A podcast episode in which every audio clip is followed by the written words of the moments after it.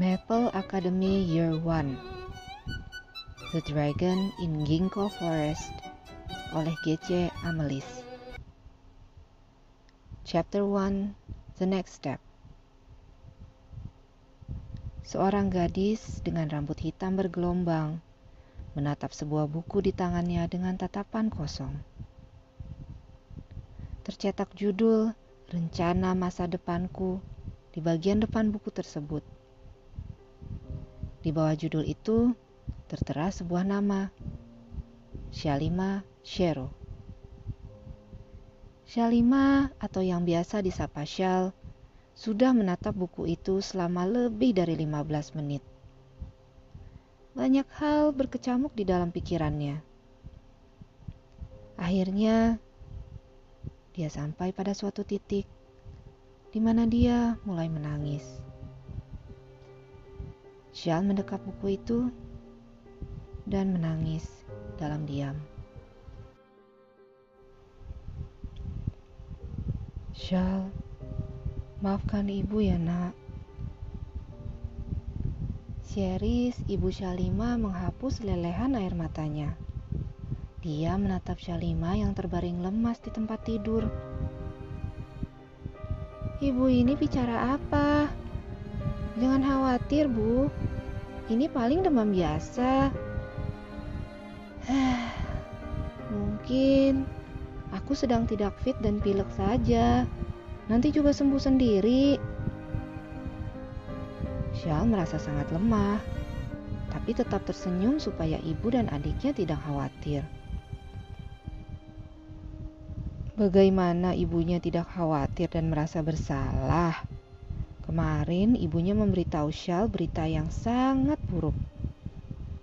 Keadaan ekonomi keluarga mereka semakin sulit dan ibunya hanya bisa membiayai sekolah satu orang anak. Tentu Shal tidak akan rela adiknya tidak sekolah. Itu artinya Shal yang harus merelakan impiannya sendiri dia memutuskan tidak melanjutkan ke sekolah menengah atas saat lulus lima bulan lagi. Ibu Shal yakin anaknya itu jatuh sakit karena frustrasi. Samuel, adik Shalima, menatap kakaknya dengan cemas. Sumur hidup, baru kali ini dilihatnya Shalima terbaring lemah di tempat tidur. Padahal Tadi pagi dia terlihat baik-baik saja. Ibunya juga pernah bilang, Shell termasuk anak yang sangat jarang sakit. Sekarang, gadis itu terbaring lemah. Syam hampir tidak percaya kalau kakaknya itu sedang sakit. Dengan hati-hati, Syam meletakkan plester kompres demam di kening Shell. Anak perempuan itu sudah memejamkan mata dan menapas pendek-pendek. Syah mengira kakaknya sudah tidur. Padahal Syah sama sekali tidak bisa tidur. Dia cemas bukan main. Saat berjalan pulang dari Madam His Library tempatnya bekerja paruh waktu, Shell merasa ada sesuatu yang menyambar tangan kanannya. Kejadiannya terjadi sangat cepat. Shell tidak bisa melihat apa yang menyambar tangan kanannya karena jalan yang dilewati cukup gelap. Hei, serangga, tikus, entahlah. Yang Shell sadari kemudian adalah pergelangan tangan kanannya agak bengkak dan ada dua titik berdarah di sana. Itu seperti bekas gigitan, gigitan serangga gigitan tikus. Entahlah. Sampai di rumah, Shell merasa tidak baik-baik saja. Ini menakutkan, karena sebelumnya dia tidak pernah merasa seperti itu. Dia sangat jarang sakit, dan luka fisik yang pernah dialaminya cepat sekali sembuh. Saat merasa tidak enak badan, Shell biasanya langsung makan bawang putih atau minum air kelapa. Dan voila, beberapa jam kemudian dia langsung merasa sehat. Namun, hal itu tidak terjadi kali ini. Pukul tujuh malam tadi, dia sudah minum obat dan air kelapa. Tapi sampai tengah malam, tidak ada tanda-tanda pulih. Shal malah menggigil hebat dan mengalami sakit kepala serta mual yang tak tertahankan. Tangannya kesemutan dan tenggorokannya sakit saat menelan. Saat tiba di rumah tadi, Sial mengira ini flu biasa. Tapi kini firasatnya menyatakan ini bukanlah flu.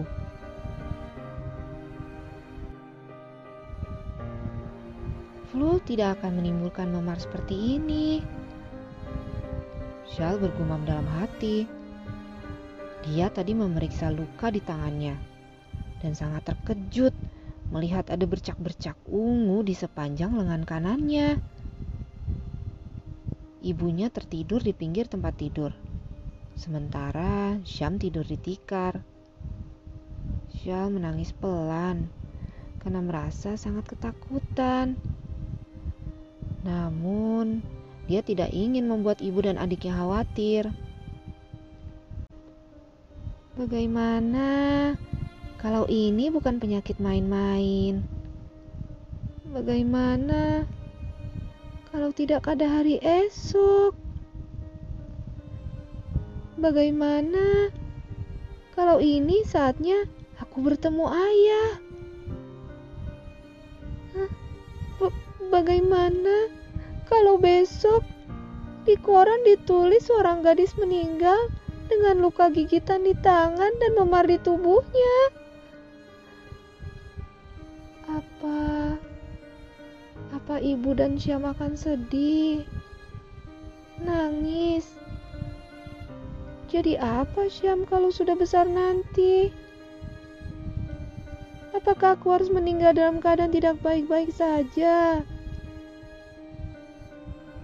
Beragam pikiran berkecamuk dalam hati Syal. Dia sendiri tidak tahu menjelang kematian dan kematian itu sendiri seperti apa. Namun, rasanya memang dia seperti mau mati.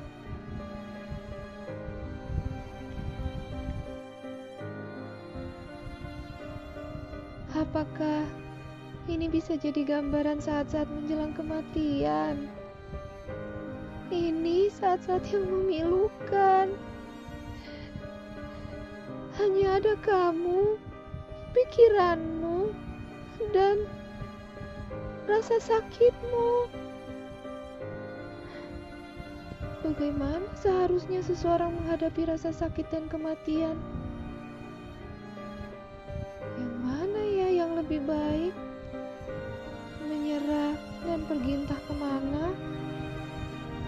Atau berjuang dan tinggal di dunia yang penuh kesakitan ini?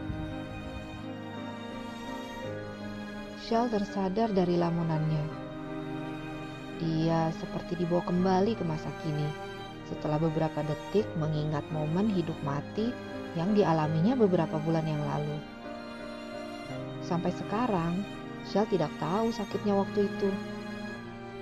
Setelah merenung dan menangis selama beberapa jam, Shell tertidur. Paginya dia bangun dengan tubuh yang sangat sehat dan segar. Shell merasa seperti dilahirkan kembali Yang ini maksudmu. Shal menunjukkan dua titik berwarna ungu di pergelangan tangannya. Setahun lalu, tanda itu seperti luka gigitan.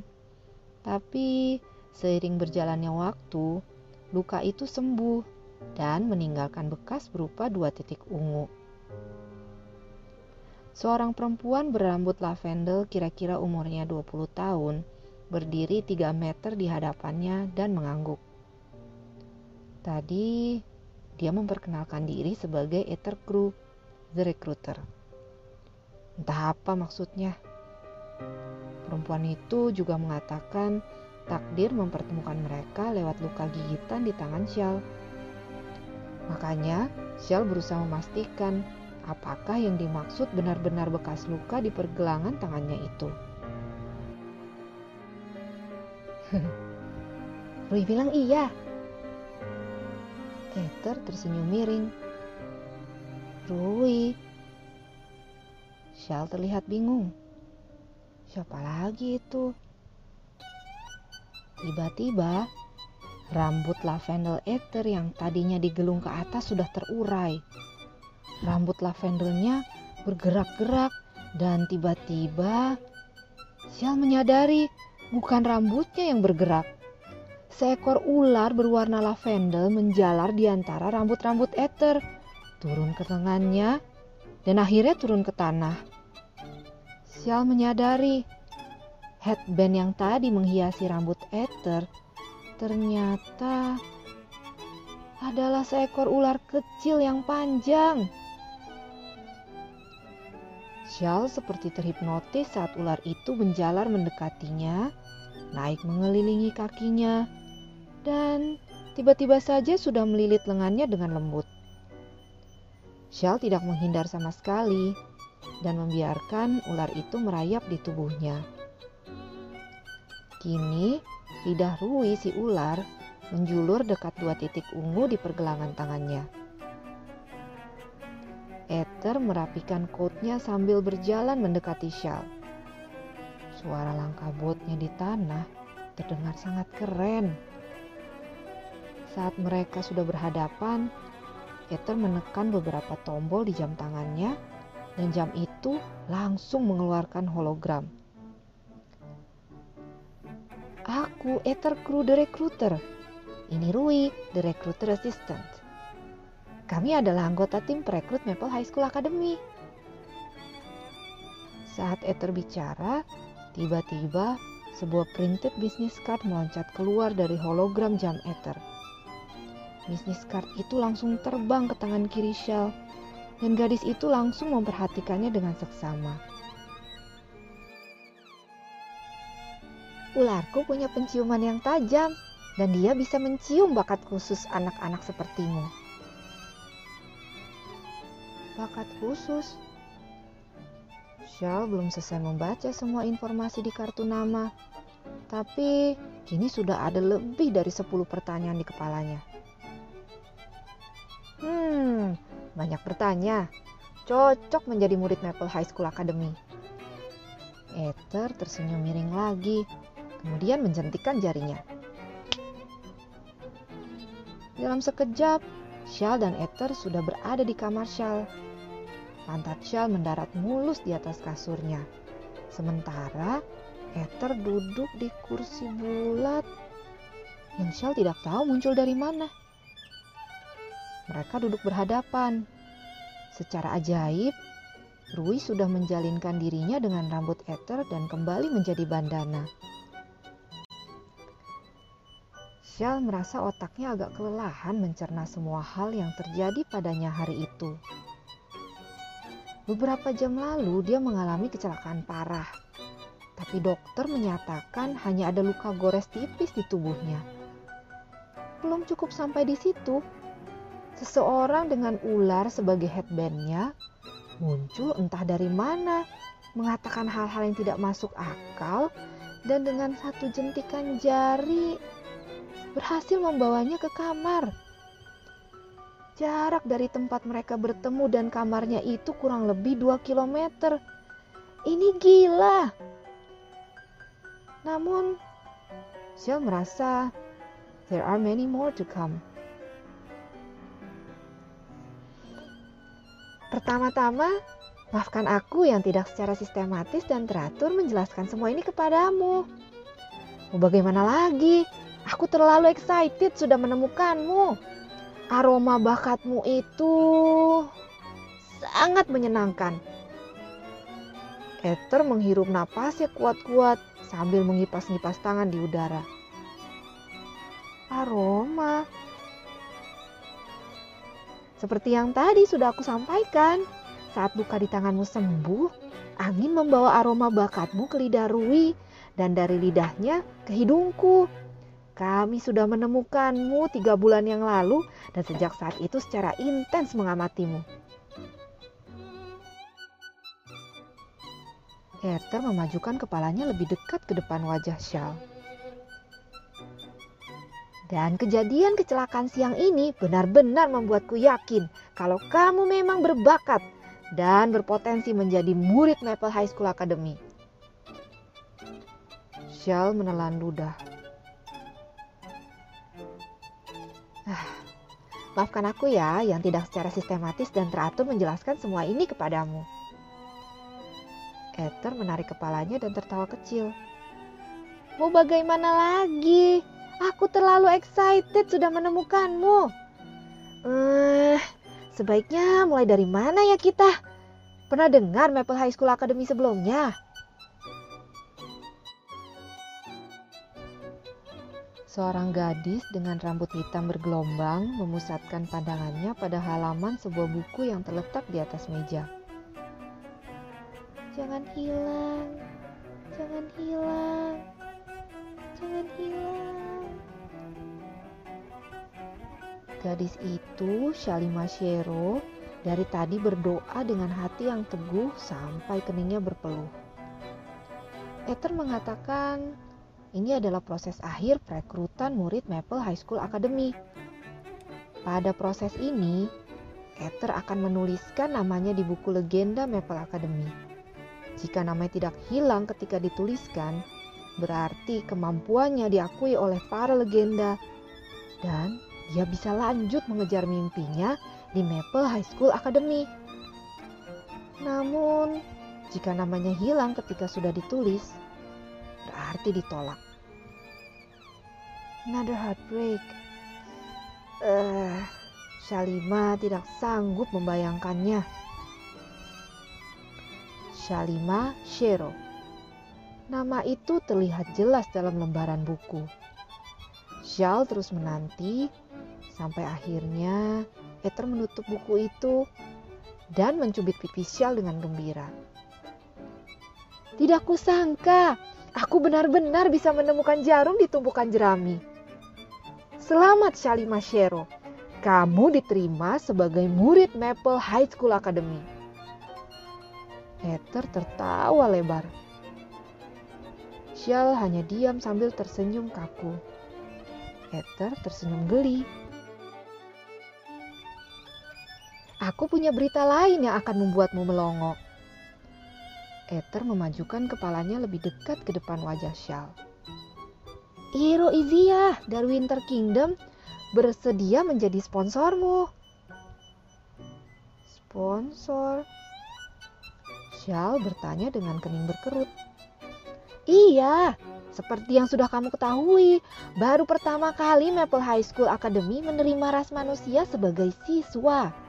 Ini hal baru, dan sebagai siswa, mungkin kamu akan membutuhkan banyak penyesuaian.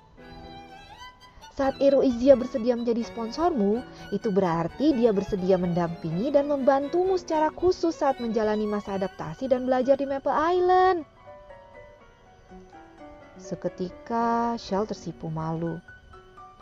Ero Izia adalah pria yang berhasil membuat ibunya mengizinkan Shell bersekolah di Maple Academy. Kini, pria itu juga bersedia membantunya sepanjang masa belajar di Maple Island, dunia baru yang belum pernah dia dengar sebelumnya. Isn't it too perfect? Entah kenapa, Shell merasa dikasihi dan menjadi sangat bersemangat. Nah, tadi hanya selingan informasi sedikit. Sekarang mari kita bicarakan hal-hal yang harus kamu persiapkan untuk proses penerimaan siswa baru. Peter memencet beberapa tombol yang ada di jam tangannya. Shal mengangguk kuat-kuat.